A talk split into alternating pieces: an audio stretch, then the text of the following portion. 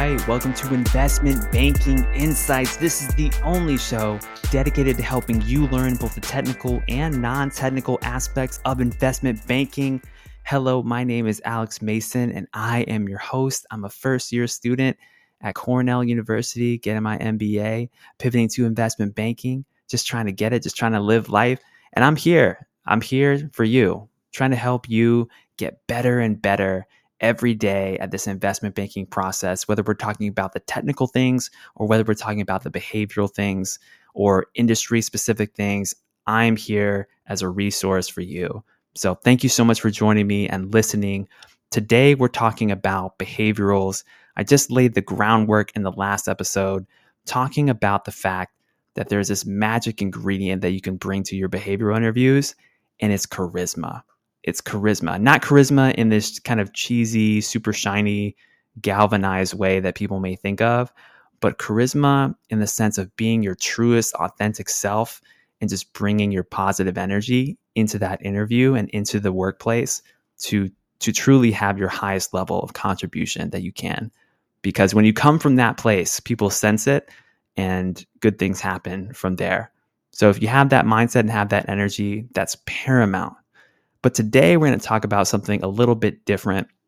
I want to talk to you today about how to approach behavioral questions. How do you approach behavioral questions? Now, when we talk about technical questions, as the first 150 or so episodes of this show have demonstrated, the technical questions are really there to prove your competence. That's really what they're there for, proving industry level competence. Uh, because if you don't understand what WACC is, if you don't understand how to describe the basics of what a DCF model is for and what the components of it are, then you know maybe you're not ready yet. Maybe you're not ready yet. That's why you're being asked those questions in interviews is because they want to know how serious you are and the level of dedication that you have put forth in order to understand those technical concepts. That's what those questions are for. Now, Behavioral questions are a little bit different. Remember what the interviewer is looking for when they're asking you these questions. They're looking to see if you're the type of person that they want to work with.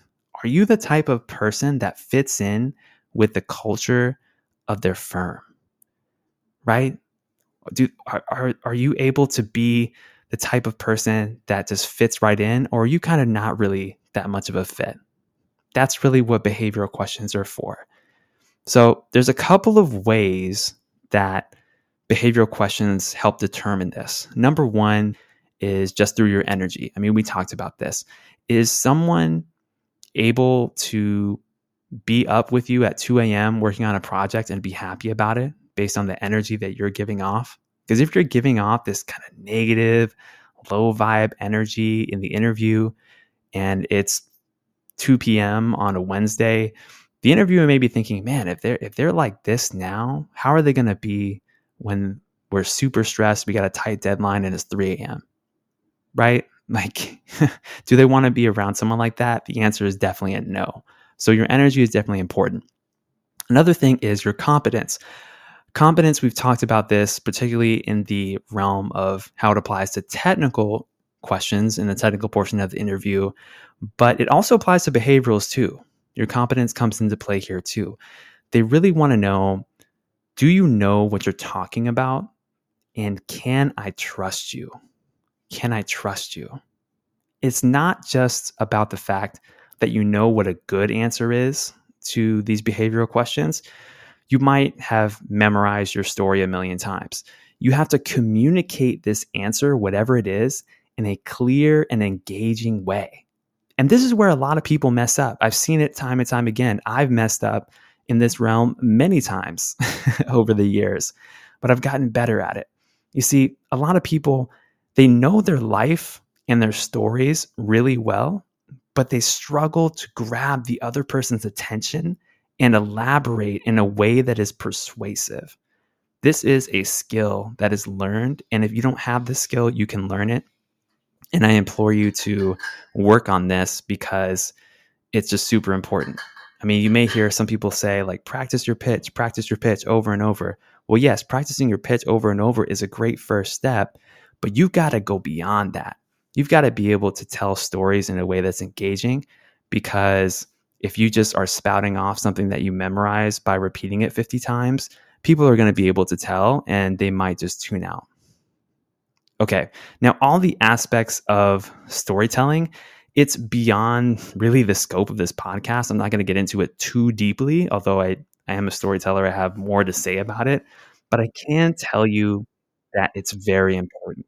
And I mentioned this briefly in the prior episode. You got to have a structure for your stories. Don't just start spouting off facts about you did this at this job or you were worked at this location and you know you were on this sports team and you liked it. Like there's all sorts of random facts that you could kind of spout off. Don't do that. Have a structure to your stories. And the basic way that you can impose structure on your stories is through a very simple three part framework. Number one you have the setup. Number two you have the action. And number three you have the result setup, action, and then result. So if you get asked a question, then you know how to answer it and in what order to answer it. You don't want to take too long on any of these three parts because you want to tell a story that's cohesive and complete. If you take too long with your setup, then like you're going to bore people, right? So just set things up to set a little bit of context, then get into what you actually did, and then also this is also where people mess up. They'll do the setup and then they'll do the action and then they'll stop. Like no we want to find out what happened as a result of your actions. So setup action result. Now i'll give you a quick example here and then we're going to get into to more examples in future episodes. But one example of a question is when have you had trouble with a team member and how did you address it? Okay when have i had trouble with a team member and how did i address it well, uh, a few years ago, I was working on a team in my engineering team, and I had a group project. And I was working with one engineer, and we were working well together. We had a good working relationship. But it came to light in the process of working on this specific task that this engineer's work on a certain part of the deliverable was just not very good. Specifically, we were working on a slide deck, and their design skills were just really rough. However, I noticed that this team member had a really good strength with analytics, and there was an analytics portion component of the deliverable. So I approached the team member and suggested that we switch roles, that they switch to do some of the more analytical work, and then I would work on the design because I have a good background in design. And that way we would be able to deliver a better product overall to management. Ultimately, what happened is that they agreed on this plan they played to their strengths and I played to mine. And we ended up coming together with a cohesive work product, and management was very happy with the results. Okay, there you go. That's an example of a story right there. That is the setup, the action, the result. The setup, I told you a little bit of context. I told you I was working on a team. I was working with a team member on a deliverable. We were working on some kind of slide deck, and there was a problem, right? There's always got to be like, there's some kind of problem, right? If there's conflict, then it needs to be resolved. So then I had the action, which is I approached a team member and based on my observations about their strengths, I made a suggestion. The result was that the team member accepted my suggestion.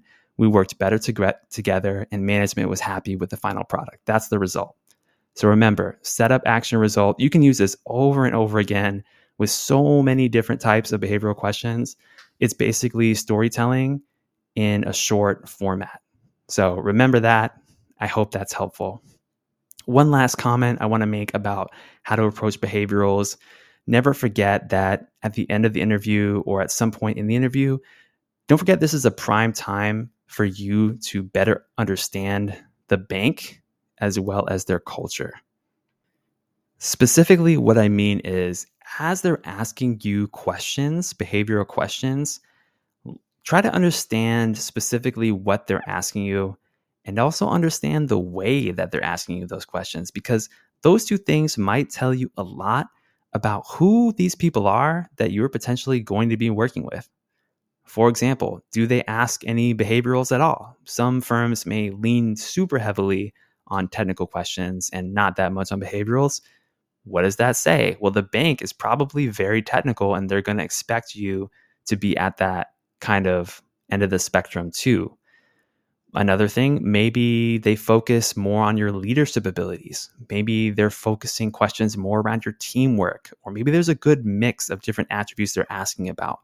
What they emphasize is a clue as to how they are with each other, which is literally their culture of the firm, and how they would expect you to behave in a similar context. Never forget, it's not just the banks interviewing you, you're also interviewing the banks. Okay? So that's what I got for you today here on Investment Banking Insights. I hope that was just a lot of value for you today, talking about how to approach behaviorals, the framework for telling stories, and just remember keep that energy up, keep your vibrations up. you know what I'm saying? People can sense that, okay? So that's what I got for you today. Next, we're going to get into specific behavioral questions, similar in structure to how we tackled the technicals, the basic technicals, and we're just going to get after it and go after these behaviorals. Are you ready? All right. I'll see you next time.